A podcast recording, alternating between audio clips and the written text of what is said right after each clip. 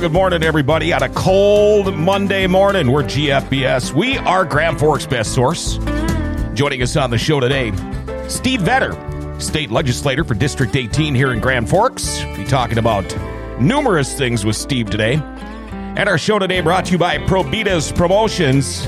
You know, if you're looking to boost your brand, Probitas Promotions will make you stand out from the crowd. Probitas will consult with you at no cost to help you find the perfect swag for your business. You know, whether it's logoed apparel, hats, promotional products, trade show displays, or awards, Probitas is the region's top provider for free online stores. You know, Probitas stores are the perfect option for your company apparel ordering, team spirit wear, or any type of organization wanting to dress their members with logoed apparel. Probitas Promotions with locations in Grand Forks, Fargo, Bismarck, and Minot. Shop probitaspromo.com or call 1 866 Pro Swag. Boost your brand and stand out from the crowd with Probitas Promotions. Well, before we get rolling any further, it is time now for our daily segment called Jokes My Neighbor Tells Me. Jokes My Neighbor Tells Me. Here we go. Uh, you know, I remember when I used to be buff. I remember when I used to be buff. Well, now I'm a buffet. All right, Paul, what'd you think of that one? That was terrible. Oh, really? Yeah, that was like one of the worst ones you've done. I kind of do look like a buffet, though. I don't even know what that means. You don't know what a buffet is? Well, yeah, I know what a buffet is, but I don't know how. Yeah, you I look used to like be one. buff. Now I'm a buffet. Well, okay. Wish Katie was here. Steve Vetter, state legislator, District 18. How are you, my man? It's been a while. Hey, it's been great. Uh, thanks for having me on here. I really appreciate it. Uh, last time we were together, I believe, was a little bit of a celebration um, after you were reelected. That was a good good time. Uh, yep. You know, you um, The morning wasn't that great for me. Yeah, it wasn't that great for me either, I guess, come to think of it. Uh, we're going to jump right into this, Steve. Um, you got some headlines here the last week or so. Um, what's the deal with UND police and you? Well, uh, tell it first off. Tell us tell us the story of what happened. um, well, basically, um, I took a left turn um, onto Demers, and I was pulled over uh, for. Actually, the ticket said taking the wrong, uh, taking a right turn. A right turn violation is what my ticket actually said. Was it said I had a right turn violation uh, for taking a left turn. Oh, Um, but so that's um, but uh, you know to to kind of start things out, really, I'm I you know I, I was a little upset with the ticket, but in reality, I'm not upset with the officer. I'm upset really more with the administration and how. Um, how these officers are really being trained from that perspective. I mean, patrolling on Demers Avenue, pulling people over, really for. I mean, if you watch the video, uh, for really no reasonable uh, reason to pull me over. And not only are they doing that, but they're training their new officers to do the same thing. You know, so they're they're kind of starting. They have this practice where uh, they're they're right on the jur- right on their jurisdiction line. According to the officer, um, he said the jurisdiction was the outside lane of Demers. okay. So um, now I've heard I've now heard that the interpretation is really Demers Avenue, um, and that's kind of one of the one of the stickier or a, a sticky spot. Now, another thing I can say is you know it's a twenty dollar ticket, mm-hmm. right? You mm-hmm. say, well, whoop, big deal. Well, a twenty dollar ticket really isn't a big deal to me. I can pay that; it's not a big deal. But for somebody that essentially is laid off and maybe they and maybe a COVID mm-hmm. and they're laid off, they don't have a job, they're getting unemployment. Twenty dollars that's ten percent of their weekly pay. Yeah. Right. You know, I mean, so that's actually a bigger deal. And so, you know, years ago, lots of reforms were made um, to you know some people complain about it how low so, how low the tickets are. Those reforms were made really based on we wanted to, you know we don't want to be uh, to poor people. We essentially don't want to be hitting them with these large fines Sure. that really have devastating effects. And so you take something like this where um, they're pulling, you know, where you're getting pulled over for something that rel- really, um, I don't believe they should be pulling you over for. If they're doing it to me, they're obviously doing it to a lot of other people. Yep. And so, as you know, and I've, I've received some criticism here saying, "Oh, well, you you presented a bill after after something happened." Well, I just I realized there was an issue. We're citizen legislatures here. Yep. And I realized there was an issue. Um, should I then ignore it? Um, um, I don't think so. I believe it's an issue, so it has to be addressed. Mm-hmm. And it's you know, you know, bottom line is you know that uh, you know what is there you know with the whole jurisdiction? Well, they say, well, what's what's the big deal? Well, what is what is their real role? What is Right. the role of the higher Sure. ed police department? And these are mm-hmm. state funded police. Mm-hmm. And what is their role? We have you know over fourteen thousand students. We have a lot of higher ed property. Are they supposed to be managing that, or are they supposed to be patrolling the city? And if they are indeed patrolling the city, and that's part of their job, then why are we holding them back with a restriction? Sure. It doesn't or a jurisdiction. Mm-hmm. There- It it doesn't make any sense. You I mean, what is what are their what is their purpose? And if it's that if it's that purpose, then therefore and and like me now, I I can't fathom. The only thing I can think of a reason why that they would be patrolling Demers is I would imagine Ray Richards Golf Course because I believe that's UND property. But now when you look at Demers, you've got to cross how many railroad tracks, fences, all of this kind of stuff to even get to Demers. So why are they even patrolling that part of the city? You know, and something else I, you know, because I watched the video and, you know, the $20 ticket, okay, that's one thing. But for me, I think what would be most frustrating is kind of like you had mentioned that, you know, you were in a hurry. Well, you know, if I'm sitting there and I'm driving down Demers and I get pulled over um, by UND police for the sake of training purposes, well, I'm like, I got places to be. I don't got time for this nonsense, you know?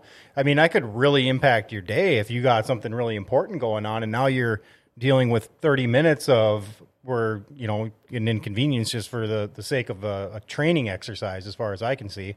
And then it, to your point, being on Demers, well, if something does happen on university, what are they going to do if there's a train? Now they're on the other side. They're, they're stuck. They can't get back over there. So I don't know. exactly. I never really thought about the train. Yeah. But you know, part of the issue is they sit there. They're on Demers then, and then if they go off of Demers, for example, somebody drives off of Demers, they're now out of their jurisdiction. Mm-hmm. So if they've ran into a number of issues now where you know the person drives off of there, then they get out of the the judge throws it out of court. Well, if you're sitting there on your on your jurisdiction line all the time, there's gonna be there's generally gonna be issues, Right. And so, and then some of the other things is their other jurisdiction lines are over on Gateway Drive, and they have, and they they can go all the way out to the airport. So then they're patrolling Gateway Drive out to the airport. So it so it, it begins to be this thing of okay, just because those are busy roads and they might, you know, get more traffic or whatever. What you know, what's their purpose? Why mm-hmm. Why are they? Right. And and I could see I, I don't know if UND owns property at the airport or Yeah, not. they. Yes, okay. they have jurisdiction of of, uh, of a, a portion of the airport. Okay. I believe that's owned by. so the then that chunk of Highway 2 or Demers then so it's patrolled by UND Police, Grand Forks Police, State Highway Patrol and County Sheriff. So I think that little stretch of Highway 2 is probably covered pretty good. yeah, it's it's probably covered pretty good. So now, for something as small as this ticket was, why did it take so long for you to get in and out of there on this whole deal? Because this was kind of a lengthy little deal, wasn't it? Just getting a twenty dollar ticket.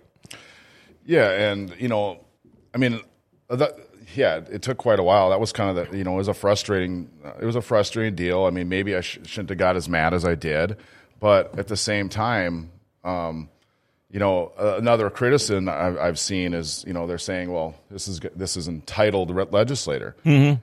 At no time did I ever say, you know, Do you know the- who I am? yeah, it was never when I mentioned I was a legislator. I mentioned it for the for the fact of the jurisdiction issue and you know what are you even pulling me over for? Is this even a law that you're that you're pulling me over for? And that that was kind of you know the reason why I uh, ultimately you know you know had said that you know and, and at, ne- at no time did I ever say I want you know that I actually I just said the opposite. If you if you actually watch it, I said you know give me the ticket, give me the ticket you know, just do what you got to do. So in other words, I knew, you know, he's just doing his job, right? So just do what you got to do, give me the ticket, and let me move on. You know, but in no given at no no time did I say, you know, you can't write me this ticket because Sure. I'm this high and mighty legislator. In fact, it's probably the opposite from the perspective of how many how many other people get this much press for a twenty dollar ticket. Right. Right. You know, I mean, it's yeah, because it- I, saw numerous news reports about it last week. Um, uh, I want to know: Are you going to fight the ticket, Steve, um, well, or are you just going to pay it? Or I still have a court date coming up. Yep. Um, So so ultimately, I don't really have time Yeah. to, to do it. So I'm, you know, I haven't really decided if to if be I'm- determined at a later date? well, yeah, it's. I mean, I don't know if it's if it's really worth the time at all, especially now. that Right. it's really gotten this much this Mm-hmm. press and all this other stuff. Um, I think it. I mean, I think it even goes beyond this too, with everything that's kind of going on, you know, in the nation. Even, uh, and there's this huge debate about you know police officers overstepping their bounds and you know just pulling people over for no reason. excuse me, reason and causing all this stuff. But at the same time, I mean, we're also support and support of police, and we want them to mm-hmm. get that training. right. But you know, in, in in this case, though, I think that, like you said, it it shouldn't. They should have their limits as far as being university officers, as opposed to just the normal police department. You know, does state legislator Steve Vetter hate police? Do you hate the cops? actually, I like I like the cops. Uh, my best man is a police officer, so Mm-hmm. it's it would be pretty hard for me to hate my best man, Right. And, you know, and and ultimately, actually, I do a lot of things as a legislator for the police. Absolutely. I serve on judiciary, and I um, work on a lot of issues uh, um, towards the benefit, uh, you know, you know, of, the, of the police. Um, let's see, you know another thing. Uh, ultimately, I have. I mean, I actually have another bill that I put in that's actually a student loan forgiveness. Yeah, work. yeah. and that's really what he was talking about with the retention. Mm-hmm. And I feel like one of the issues we really have um, is our a lot of our police in North Dakota are kind of the training grounds for the for the other states. Sure. So these people come in, they can get a job, they get their training, and they get their time in, and now they're able to move on to another state that pays them more, gives them better benefits. So one of the things I I thought, and I saw that you know we're losing right around. We don't know exactly, but right around about ten percent. We're losing about ten percent of our uh, our peace officers every year In the state, statewide. in the state. Yep. So I looked at okay, well, how do we how ca- one one way one way we could um, retain them and keep them around is um, what my bill does is after the first year of after one year of service, Mm-hmm. you start getting uh, two hundred dollars a month, up to two hundred dollars a month to pay off um, student loan. Yep. debt. Yep. And so it's kind of just an added little benefit. It's you know it's something to kind of say, okay, well I've been here a while and I, I keep getting this um, as I stay. Yep. And you know if we can if we can maintain just part of that, I mean if you really look at the the numbers, it makes sense. It costs us right around seven million dollars to train just in training. Now that's Yep. a minimum cost. Yep. It's probably likely a lot more because I'm not talking about new equipment, all Sure. those other things. Um, but just the actual wages to train new police officers, we're spending at least seven million. My student loan forgiveness program is 1.3 million. Yeah. So it's, you know, I think it's a it gets a really good bang for its buck where you spend that money, and I believe we're doing, and then we're doing uh, North Dakota service, Yep. and we're getting officers that are high, more trained. Mm-hmm. You know, they get an education. Um, those are those are things ultimately, you know, piggybacking onto this um, this last thing we're talking about the jurisdiction. Mm-hmm. You know, is you know with that. Well, that's ultimately don't we want better officers or better trained officers? Yep. And then we want them, those better trained officers, to stay. Yeah, and because the more experience they have, you know, I mean, you know, you've done lots of jobs, and you know, the first couple years or what, or when you first start, you make some mistakes or you, mm-hmm. or you learn a little bit. And, Sure. You know, well, once they've learned and made all their, you know, kind of once they've done their learning, why do we want them to then to take off and go somewhere else? Right. we Um, want them to stick around. You know, you hear Biden talking about uh, student loan forgiveness up to fifty thousand or whatever it is. I'm totally against that. The only way I am for uh, some of these student loan forgiveness uh, bills or, or things are small town retention is one of them to keep these people here. Uh, you see it all the time, even with with teachers. I know a teacher that lives in a village in Alaska um, part of the perks is they paid off his student loans, but he's also staying in that village in Alaska. And and I'm all for this. Um, uh, we can't do enough for the men in blue, uh, and you know that. And I, I think that is, um, I think that's a great bill. Um, I hope it goes through uh, because I do think we need to keep the retention. We need to keep some of these people around here. Um, so are you getting sick and tired of the whole UND thing then? Uh, I mean, are, you, are people asking you about it all over the place, or what's it like on the floor? Has anybody said anything? Um, actually, I'm not really getting that more, but I, I, am, I, you know, I have gotten emails on this whole UND jurisdiction thing. Actually, the, one of the more surprising things that I mean, I thought I would get. Um, but looking at reading the story, I thought I would get a lot of hate mail type stuff, but um, believe it or not, I've actually gotten almost as much mail, you know, saying, "Hey, you know, kind of, you know, Yeah, because it, it's Kinda- it's not about the fact that you got a ticket; it's about the fact of where you got the ticket. Really? well, where and then why." Yeah. Yep. you know why are you why are you doing this and then you know and they always say well we never do this we'd never just pull somebody over for no reason and what well i mean if you look at my case um, I, I think any reasonable person can look at and say well gee he's not causing any safety issues. Why why are we pulling him over here right now? And so and and like i had said before we uh, you know i'm a legislator right? If i see there's an issue you know i mean they're they're making it look like you know like it's you know like i'm like i'm all worked up and mad about this. Right. And like i said it's a it's a $20 ticket. And one of the things that um that about me really of, why i'm a, or why i am a legislator is you know if i see issues that i feel are unjust i'm going to go out and fight for them Well, sure. and and and that's kind of kind of my thing even if it's not a an issue that's not popular Mm-hmm. you know I, I work on issues that aren't popular and i feel like there's an injustice going on um, and and i go out and i go out and you know and that's that's another thing is if you know if you're a, if you're one of my constituents or something to that effect and you call me up and you say you know what steve? This is going on. This is happening. Can you do something about it? I'm going to look at that and if i find out and if i find that i believe it's unjust i'm going to go to the mat for you. I'm going to go out and fight and and try to get that done for you.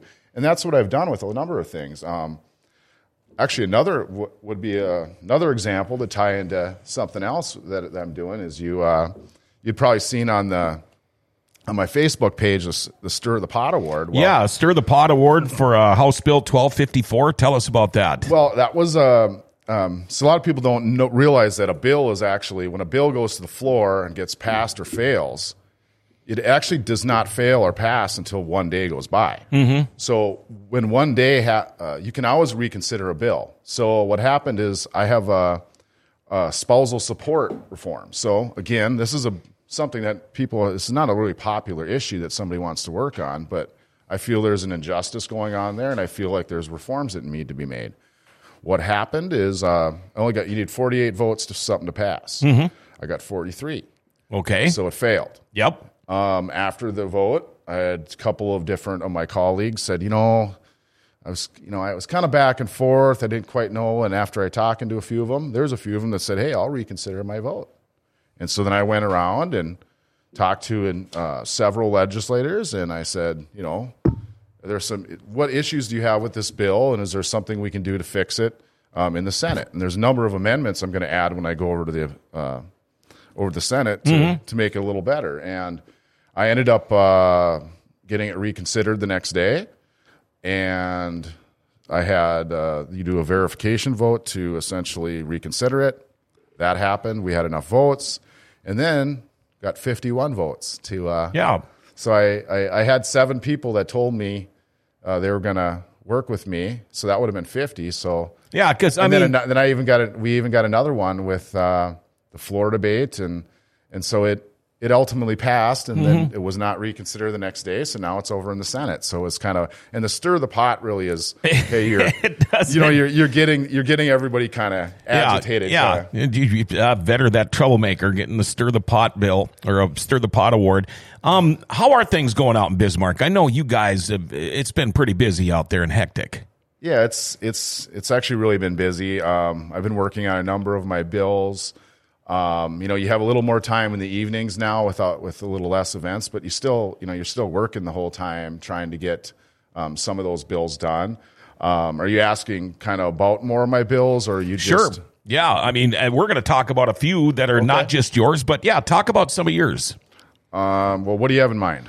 Uh, well, I'm not sure which ones are yours. How about uh, let's talk about the bill to protect churches from government shutdowns. Is that is that a corona thing or a, a pandemic thing or uh, just not giving them the jurisdiction? Period. Um, actually, that's a that's my bill. Okay.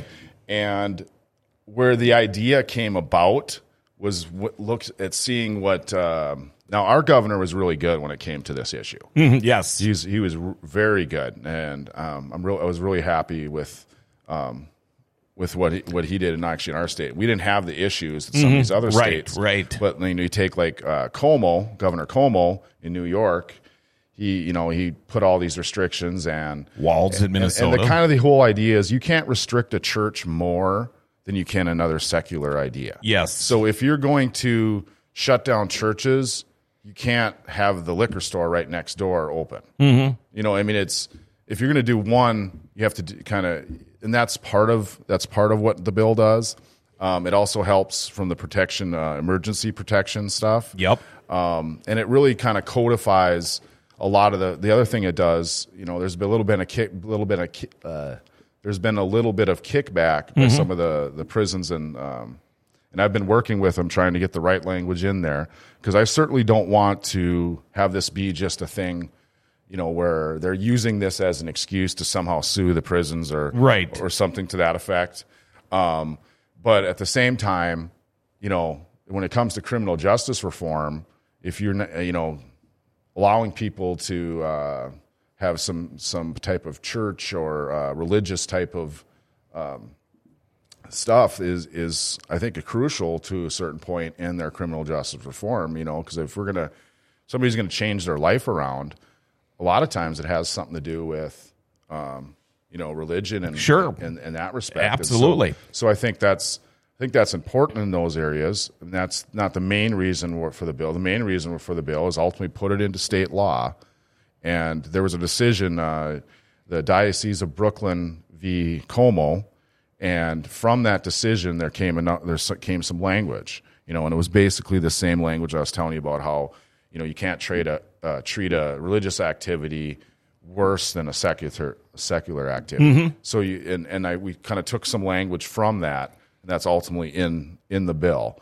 And so it's I think it's a really good bill. It's getting a lot of uh, support, a lot of emails, and a lot of uh, you know I'm getting a lot of them telling me to vote for my bill, and I'm like, don't worry, I will. Yep. Yep. um, and, and when you talk about uh, Sunday, especially in church, Steve, uh, that brings up uh, Scott Meyer brought up the uh, early Sunday liquor sales. Mm-hmm. Um, I believe it got shot shot down.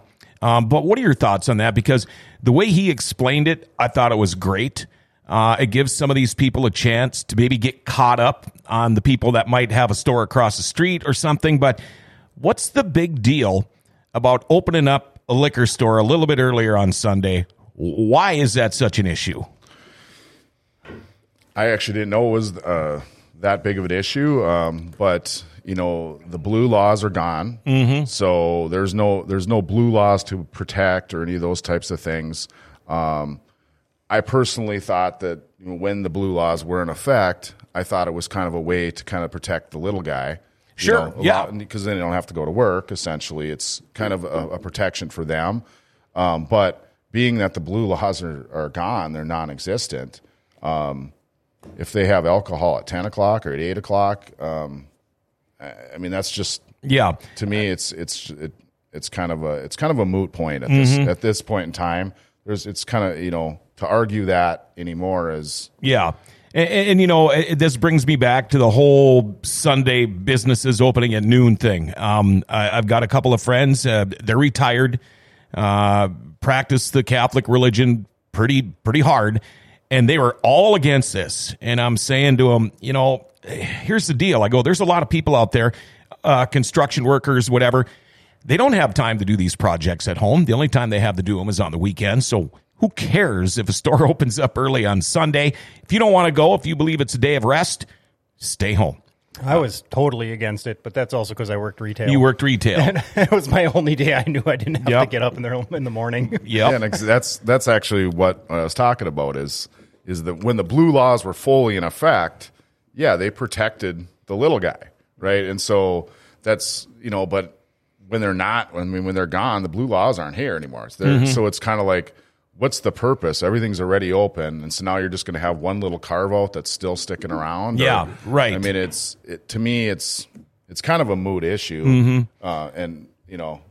Um, we've got more with state legislator from District 18, Steve Vetter, here in just a second. Uh, more questions to ask him, but I want to tell you about Raptor PCS here in the Grand Cities Mall.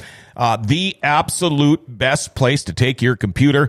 You need something done? They've got a full range of computer services at very affordable rates. They do computer builds, virus removal, hardware repairs. Uh, also, the place to go. Maybe you're looking to buy yourself a new laptop. And if they're going to work on your computer, most cases you'll have that thing back the following day. And Raptor will even come to your house and pick your computer up, or you can stop at the landing zone right in front of Rumors. They're the winners of the top rated local businesses in 2019 and 2020. So bring your computer in and mention this ad. Mention you heard this on uh, GFBS, and you'll get 15% off any computer service. So GFBS goes to Raptor PCS all the time. Uh, you know, I could tell you this till I'm blue in the face. It is the best place to take your computer. Check them out, raptorpcs.com or call 701 772 7626. It's Raptor PCS. They are right here in the Grand Cities Mall. We're back with uh, State Legislator Steve Vetter. Um, Steve, again, thanks for coming on the show. A couple could other I, things. Yeah. Could I piggyback on the on Raptor? They're, mm-hmm, they're mm-hmm. actually, uh, I've used them quite a bit. They're very great service. They yeah. do a, they do they do an excellent job. They'll have your stuff done uh, right away. I've used them quite a bit before in the mm-hmm. past, mm-hmm. and you know they'll they'll get the stuff done right away, and uh, and like you know they, they'll rebuild your computer for you. Mm-hmm. You know if you want to add different things, you want to add more memory. Yep, they, they are they are excellent. Anyways, uh, there's just, your there's I, your I, testimonial, I Brock. Actually, no, it. it. was funny because uh, Mike, uh, he was in here the other day, and he had brought in. Uh, I think he said it was a 2016 MacBook, but he had Raptor just completely redo it, and it's like more powerful than you know a computer that you can just buy right off the shelf right now. It was sweet because it was like an old school computer, but it was just completely redone. They they redid my computer. They they worked on my stuff. I'm I'm a I'm a big supporter, so I heard yep. that. I was like, "Hey, that's great! They're uh, they're advertising with you there." Oh yeah, Brock. Uh, awesome. Uh, he's, been with us, uh, one of the first guys to uh, join us here and help us out at uh, GFBS. Um, couple of more things we want to talk about, Steve. we know how busy you are, but um, limiting emergency or disaster de- declarations by the governor. Your thoughts? Um, well, um, some of the well, one of the issues that came up here recently um, I was kind of telling you guys beforehand was was a little bit about this emergency uh, emergency order, mm-hmm. and one of the things the legislature voted on this last Friday um, was do we end the emergency or not? At least the House did. Yep. Right, and you know from the perspective of most people, well, the emergency is over with. It's been gone. It's done. Well, the other thing that you got to consider, and if that's all it was about, you know, then maybe we should have what should have ended it. Mm-hmm. But the problem is, is there's all these things that are attached with it and having this emergency order, and you know, and that was those are things that I had to consider before making that vote. One of those was uh, the SNAP program and um, instantly.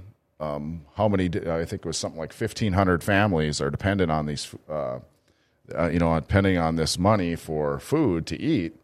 Um, so it was that was kind of an issue, and then the other real issue because you know we can actually at any given time while we're in session we can we can throw out a le- resolution and end the emergency. Mm-hmm. So the so the thing was is do we do it today or do we do it sometime later on?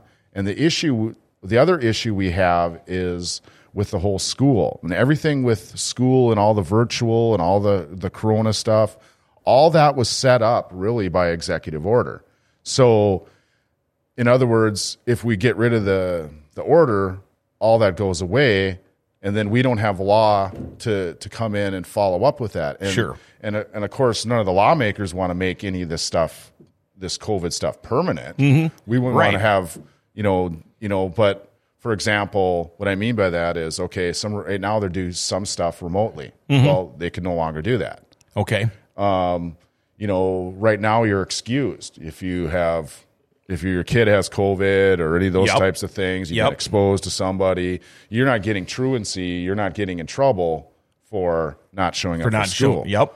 Well, with an executive order, those things are all gone. Okay. So it's kind of a, it's kind of I, I know people. Some people are really adamant on how they feel about this and saying we need to end this and whatever. But to me, it, it got to be well, what are the repercussions of doing this? And we can do it at any given time. Um, so that was kind of an issue there with, um, and ultimately the way uh, the reason why I voted the way I did. Okay. Um, uh, raising speed limit on interstates. What is there? Two interstates, I 29 and 94. I think, is that it?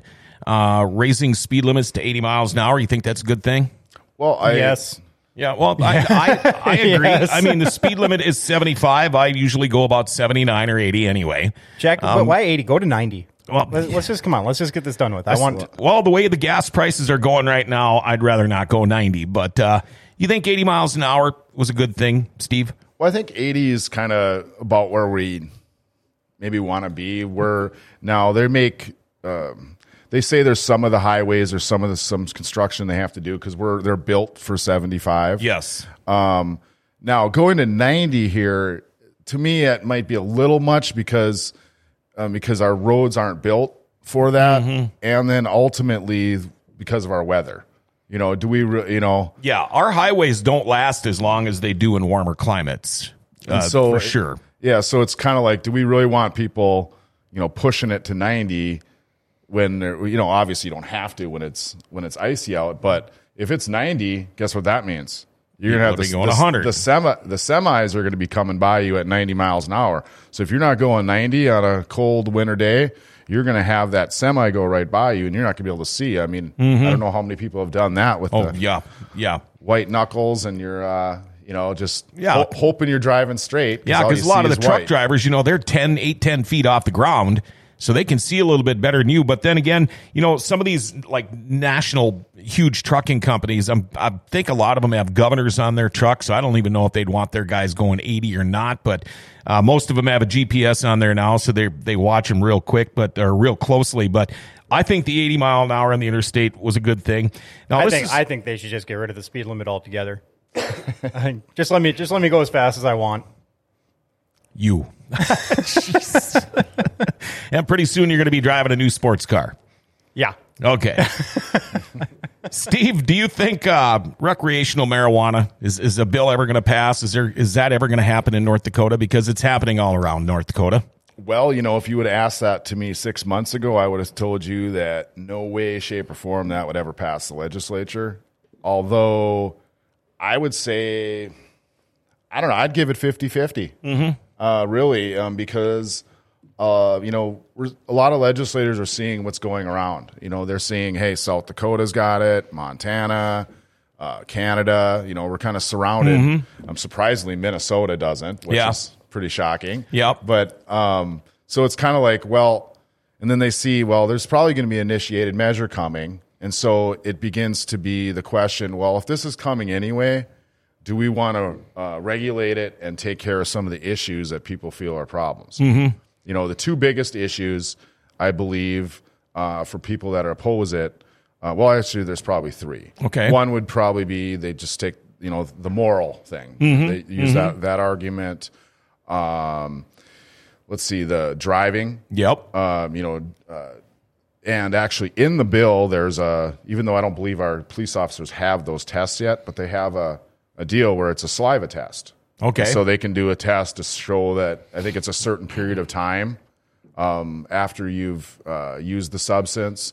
I believe that it, it can detect some usage or whatever. So that, so so the issue of you know well it's not drinking and driving but Right. Um, and, and, It's under the influence. under the influence. And Yeah. so so it it kind of addresses that. It addresses the other biggest issue is the mi- is minors. Mm, yes. and- yes. And how do we keep from? And so there's some stuff in there that addresses some of the packaging, the edibles, some of those types of things.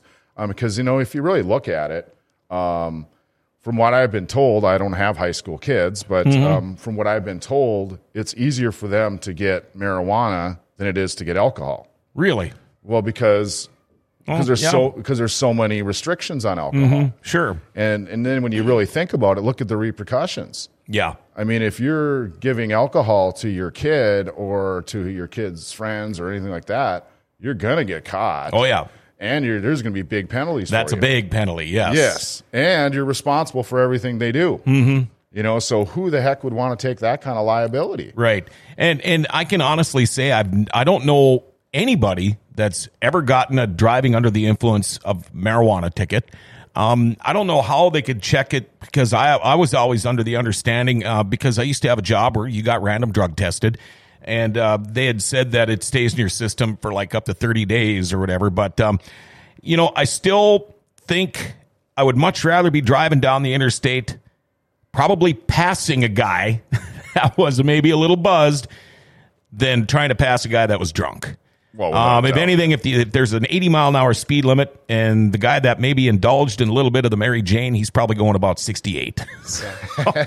well, but there is there is a, a other side to that too, though, and I'm not saying from experience, but I'm saying from experience uh, that if you've been drinking a lot, or you know you've had a few, and then if you do a substance, you know, like that. uh, yeah, they, all of a sudden, I mean, it just That's it's like a whole different switch, deal. It's like a switch just goes off, and all your your intoxication level just goes through the roof because you don't even realize it. All of a sudden, it just hits you like a truck.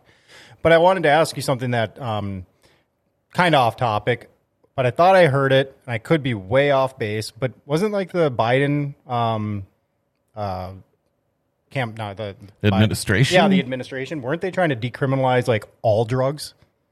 I thought I heard that that they're trying to pass a bill that makes it so it's oh, that would be just totally ludicrous. That would be. they want it to be like Amsterdam, where Oh. it's just everything is decriminalized, and then they just want to put all the money towards the rehab and that kind of thing. But I could be way off. I just heard that from somebody. Yeah. I haven't heard anything like that. No.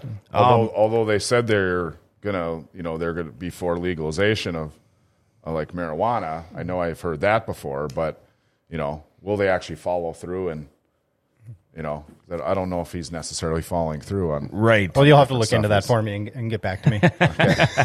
uh, when you speak about uh, other drugs, uh, I do want to ask you, Steve. Um, possibly, uh, maybe a bill coming up to- so North Dakotans can get better access to prescription drugs from Canada. Because um, uh, I'm going to use myself um, as an example here. Um, I have to carry an EpiPen with me. Um, deathly allergic to hornets, yellow jackets, and wasps every time I get stung, even with insurance, it costs me about eight hundred dollars. Uh, because first off, you use one of your EpiPens at about four hundred bucks a pop. Then you have to go right to the ER, and you spend how much time in the ER, and then after you get that bill, you have to go replace that EpiPen. And when I talk to some of my Canadian friends and I find out what the prices are up there, it, it is mind boggling the difference. How hard would this be for us to be able? I mean, if they ever open up the borders again, how hard would that be to pass where we would be able to go buy more prescription stuff in Canada? Well, I haven't actually seen that bill, but I know that another bill similar to that uh, came through our GVA committee, uh, Government Veterans Affairs, and that had more to do with uh, the PERS, you know, the state plan, and how they uh, negotiate. Uh, I believe it's PBRs is what they're called. They're these um, kind of middlemen Okay. that and they ultimately kind of make they they're so big that they kind of make a rebate they'll say okay Oh, we'll sure. buy all this and then they get a rebate back um, so there i know there's a bill that because we're such a large purchaser as uh, nd nd pers Mm-hmm. um, through that program we're saying okay well we want we want some of that discount Yep. And and and it, it kind of investigates a little bit more to And I think that bill ultimately will lower some of the costs for prescription drugs when it comes to um, the PERS plan, state plan. Now, it won't do anything if you're not part of the state plan. Mm-hmm. Um, now, there might be another bill that you're talking about. I haven't seen that yet. Okay. Um, that might open it up to you know Canada and some of these other things. Um, but generally speaking, I think a lot of that would be more from the um, national on Okay. the national level and doing Sure. that federally more than a state thing. I know from the state perspective, what we can do is we can address uh, the state plans. Yep. You know, in the PERS plan. Um, I remember when I was in Europe a couple of years back. Um, I, I had actually they you could buy an EpiPen for like twenty bucks, you know, and and the guy at this at the shop or the store says, "Well, here, why don't you buy a couple?" And I thought, oh, I'll try to get through customs with those. I didn't know if they'd let me or not, um, but I didn't. Um, I want to talk about uh, criminal justice reforms. We were talking about this uh, before we went on air, Steve. Um, it's kind of a whole big deal there too, isn't it? Yeah, um, well, I've been a part of it really from the get go since I've started because I've served on Judiciary Committee really in, back in 17. And the last two sessions, we've done lots of reforms on criminal justice reform. The whole idea on criminal justice reform, or the basic idea, is we take them out of our prisons and we move them more into, um, you know, towards the end of their uh, sentence, we move them over to probation. Mm-hmm. And Yep. so, and so then that way we can monitor them, all those Sure. other things, get them back into society without them reoffending again. That's kind of one of those purposes. Um, however, I feel like some of this criminal justice stuff is kind of really flipped on the other side. The the pendulum is kind of swung. Okay. Where we, you know, we've done a lot of these reforms and now they're just kind of coming up with more and more. You know, some of those would be uh, a bill that I'm not for that actually got a, a due pass out of committee would have been the um, uh, the no bail Yeah. no bail bill because I think that really affects some of the businesses. Oh, yeah. I know that. I know that. Uh, um, we were talking earlier about about peace officers. I can tell you right now, they don't want any part of this. Right. And, you know, you know, for instance, trespassing. Okay, Mm-hmm. well, no bail. Well, they just come out and do it again. Oh, don't Sure. worry, don't worry, Steve. Don't worry. Yeah. Oh, they they after the second time, then they can arrest them with bail. Okay, well, if you had to you know, I, I've always been the firm believer of, um, you know, you can get a first chance or, or get a second chance. You usually learn after the first time you, if you ever get arrested. And, and also, I'm pretty good friends with the bail bondsman, so I'm sure he doesn't want to hear that either. But what's the deal with um, possibly getting rid of probation? Yeah, there's another bill ultimately, like I had just told you, um, this pendulum is kind of swung, and everything we've been told is, Uh, you know, the golden egg is this probation, right? We need to shift these people into probation, and I agree because mm-hmm. now you can monitor them. Yes. you can basically get them because the whole idea is it's that crucial time when they first get out. Mm-hmm. Are they going to have a place to live? Are they going to have family support? And they're going to have a job. Right. If they have those three things, the chances of them going back to jail are a lot less. Yes. Now, if you take any one of those three things away from them, the chances of them going back are significantly higher. Yes. And so with probation, we're trying to slowly work them into our society.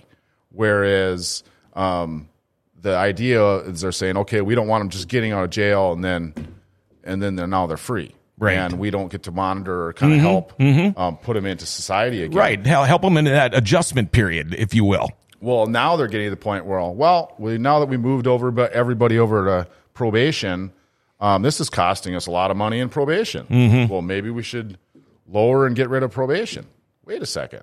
You know, I mean, I think what we're start what we're starting to get to is, you know, I mean, there for, for some crimes it's one thing, but you know, in a lot of crimes there's there's a victim. Yes. Right? Yes. Somebody paid the price for those for their crimes, and they don't get to get that back. They Mm-hmm. Right. don't. They don't get a twenty percent discount on Absolutely. Mm-hmm. you know, somebody that was raped, they they never get their life back. Right. You know, I mean that that's going to be with them forever. Yes. they don't get to say, okay, well, twenty percent of your life you don't have to deal with that anymore. Yeah. or somebody that's killed, or you know, some of these violent crimes I think are really horrible in the sense that there shouldn't be, you know, I'm sorry, but there was a victim, and you know, if it was my brother or sister or a relative or friend, I wouldn't want that person getting. No. Uh, you know, I want you know, it's part of it is the justice for the for that for that victim. I understand that um, you know for you know your lower level crimes and some of that's I think that's what criminal justice reform is really more about. Yes. is for some of you know,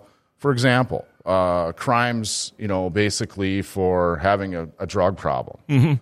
I don't believe somebody that has a drug problem should be sitting in prison. Not unless they broke the law, but Not unless it yes yes. So and so it's it's more or less we needed to, that person needs treatment. They need some of these other aspects, right? But somebody that decided they want to go and you know club somebody over the head or you know burglarize a home, well that I mean, oh, that's a little bit different. St- I think that's a little bit different Sure. story than having an issue with uh, you know doing something to yourself. Absolutely. I agree. But um, I think we both know or agree that uh, you cannot get rid of probation. You, you just can't. It, uh, I think Well, it's, it's actually one of the best. That's, I mean, and that's what I've been told this whole time. That's why it's so frustrating. Is this is where you want to put the people, and now that they're all do- there, Mm-hmm. Yeah. some of the people that are for that that bill, for instance, they're like, well, the, you know, they these people have such a huge workload. Well, do you think they have a wor- huge workload when you take most every crime and you reduce it and you send them more more Yeah. people to treatment? Well, that's going to give you more people on probation. Mm-hmm. yeah, all they're doing is just sliding that to some other department, basically, because. Well, probation is to get you back on the straight and narrow to be a regular person, uh, Yep. to be a, a, a productive person. Um, busy week, busy month coming up. Tell us some of the things that, that are happening on Bismarck. Um, well, um, I have again. I'm fighting for uh, one of the bills. I'm fighting for is uh, non-conforming structures. I don't know if you've heard any of that type of thing. It's one of the things that I've been fighting with the city on uh, for quite a long time. And, Okay. And what that is is it's it sounds kind of confusing when you say non-conforming, uh, legally non-conforming structures, but actually uh, it's it's really simple from this perspective. You have a house, it's zoned in a certain way, right? The city comes in, they change your zoning, and now you are non-conforming. Okay. So you are now a not you are not conforming with the zoning code. There's mm-hmm. nothing wrong with your house. Yep. It's safe, it's built to code, mm-hmm. all those types of things. But now they tell you in Grand Forks ordinance is they say you can't if you're over 50% destroyed, you can't rebuild unless you come to us, beg us for a variance and say, you know, oh, you know, mm-hmm. oh great city, can you allow me to rebuild on my on my land? Now they to to the Grand Forks' credit, they they allow it. Yes. They, I mean, the people that are mm-hmm. asked for the variances, they allow them. So why are you fighting me on something that you allow anyways? And then they come with these horror stories of, oh, this will be this, you know, dilapidated house, and you know, but that's not anything to do with it. It has mm-hmm. everything to do with zoning, and so it's kind of like a power thing, Yeah. from the, from the city's perspective, and they just fight and fight. And and an issue like this, what really makes what really upsets me about it is the fact that the city gets your dollars, your tax dollars for as for property taxes, right? They then take your dollars then to lobby for a bill that is not in your best interest. Right. Right? If you own one of these non-conforming houses, right? They just mm-hmm. took your property taxes, used it to go lobby against your Against interests. you. Yeah. Yeah. Yep. and so it, I don't think that's. I mean, it, it's just a. That's a. That subject is kind of a, kind of a touchy one for me mm-hmm. because it's something I've been fighting for, and it was. It passed overwhelmingly in the House last time, and then it went over to the Senate, and we ran into some problems there, and ultimately there's a lot of mischaracterization characterization of the bill, and it ultimately failed. So I'm back again trying to uh, pass it, and I think my bill this time is actually a little better because it addresses some of these things. Like it adds in the caveat that, fine, city, if you want to not allow that person to rebuild, if you follow all these different cr- criteria, and the city can demonstrate to a court of law that this was an unsafe house, then they can't rebuild. I gave them that. right? Mm-hmm. Okay. They, Yep. keep, they, Yep. keep, they keep saying it's unsafe. It's unsafe. Well, it's not true, but hey, why don't we throw that in there? And now, I mean, now I think where the bill is at or where it's going to be crafted here, because it, you know, they have to take those amendments in the committee, And I think if they do accept those amendments, I think it's a very good bill. And I- like I said, I don't know why they keep. Well, I know why they keep fighting it. Is it's kind of like a power thing. Yeah, yep. Um, do you it, do we see that changing in Grand Forks? I know a lot of people used to say it was kind of a good old boys city government. Uh, now with the new mayor, is that getting better? Do you think, in your opinion? Uh, well, that's. I, I don't believe the mayor is one of the people um, uh, coming after this Mm-hmm. Yep, issue. right, right. It's some of your city council members that Yep. are against it. Um, again, I mean, I don't understand why it's such a big deal to them because they really don't. I mean, what do you do? You get do you actually get to ri- get rid of the house? No, you just slowly, Mm-hmm. basically, not allow them to rebuild, not allow them to repair. What? How does that actually help the neighborhood? Right, right. That doesn't help the neighborhood any. yep. And you know, so Uh, it's sometimes to me it seems like uh, our council, uh, maybe county commission. It seems like to me sometimes they focus on the things that maybe they don't need to focus quite as much of their effort on. yeah, and, and like and like another. Um, actually, that just kind of reminds you of a, bill that's actually becoming on our floor actually very soon, and that's another bill that the city is completely opposed to, or at least the city council, and that is um, this whole. Um, elections and having a party behind your name, mm-hmm. right? It, like you know, if you look at the school board, you look at uh, city council, all these different. It's just their names. Yes. So you just got you just look at a whole bunch of names. You're like, ooh, gee, who do I vote for? Right? I mean, I'm pretty politically um, astute, and I follow stuff pretty well. I don't know who most of these people are when they're sitting on, you know, Yep. who do I vote for? Mm-hmm. And they say, and then they say, well, that's not fair to put, you know, well, this new bill, what it does actually is you have to either you could you could you have the option. You don't have to, so you can do things how you do it now, have nothing behind your name, or you can put Republican, Libertarian, uh, Green Party, mm-hmm. whatever you really wanted guys, to. yeah. yeah. Mm-hmm. You could put whatever you want. You could put independent, mm-hmm. not part of a party, and I actually think that's that's a good thing because then it identifies you in some way or form. And they'll say, well, you know, city government that has nothing to do with partisanship and part. Well, I don't know. I mean, you're spending a lot of money. They're spending actually, you know, if A you look lot at of money. If you look at the majority of where your money goes, you're you're paying more most likely to your local taxes than you are to the state, Sure. right? So if they're getting all this local money, shouldn't we have an idea of what their philosophy on how to spend it is? Yeah. I, I okay. You know, and and you look at like even the school board.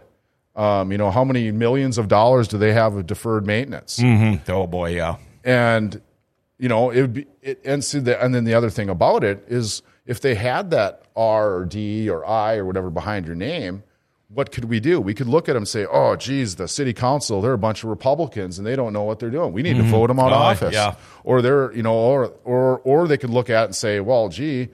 You know the Democrats aren't doing a good job, or the Republicans aren't doing a good job. We need to flip it. We need to get rid, get new people in there, and I think that's where part of that is. mix. And the other thing it really does too, actually, is it allow you know people talk about third parties. It would actually allow. I mean, because right now you really have no chance of building a third party No. in our state. I Right. mean, it's it's it's just a fool's errand. Yep. Yep. But you know, if you started getting city council members and different people on there, like for let's just say libertarian, Okay. right? Yep. the Libertarian Party. Well, if you, if you know, if every city council had a guy with a Libertarian on there, you know what? People would start to get to know him. You know what? And he runs for state legislator or Yep. something like that. They actually know him now. Sure. Right now, they don't know him, and they're not willing to jump into that. Say, I don't know this guy. I don't know anything about. it. At least I know that this guy's part of a party that does this, this, and this. And so, I, I mean, I don't know. I think it would actually be a good thing for um, third parties in North Dakota. Um, I know you got to get back to Bismarck. Uh, anything you want to close with uh, there, Steve? I, I, I will tell you this: uh, you and your team are doing a great job out there. Um, it- It's it's always nice to know because um, you know I check out the news every single morning, and there's always somebody mentioned out at the Capitol from Grand Forks. Uh, you guys just don't sit back and watch. Um, you guys are very involved, and and and there's a reason why you got voted in, and, and just keep up the good work. Well, I mean, Um, I try to. I, I mean, I. That's one of my things. Is I just go out and work. I mean, in my campaign, that's kind of what I did. Is I just go out and work, work, work. When I go to the Capitol, that's what I do. Is I go out and work and work and work, and I, I try to get I try my best as possible as best as I can to Well, I you know- accomplish my goals and I go out and fight for those issues and you know when you said uh, one more thing uh, I guess one thing that people should be aware of is, you know, I'm here to represent you. You know, expect, you know, not necessarily even if you're not a constituent of mine. If you know of issues, I don't, you know, we don't know everything going on. If there's mm-hmm. issues that are going on that you need to be that somebody needs to be aware of, let us know.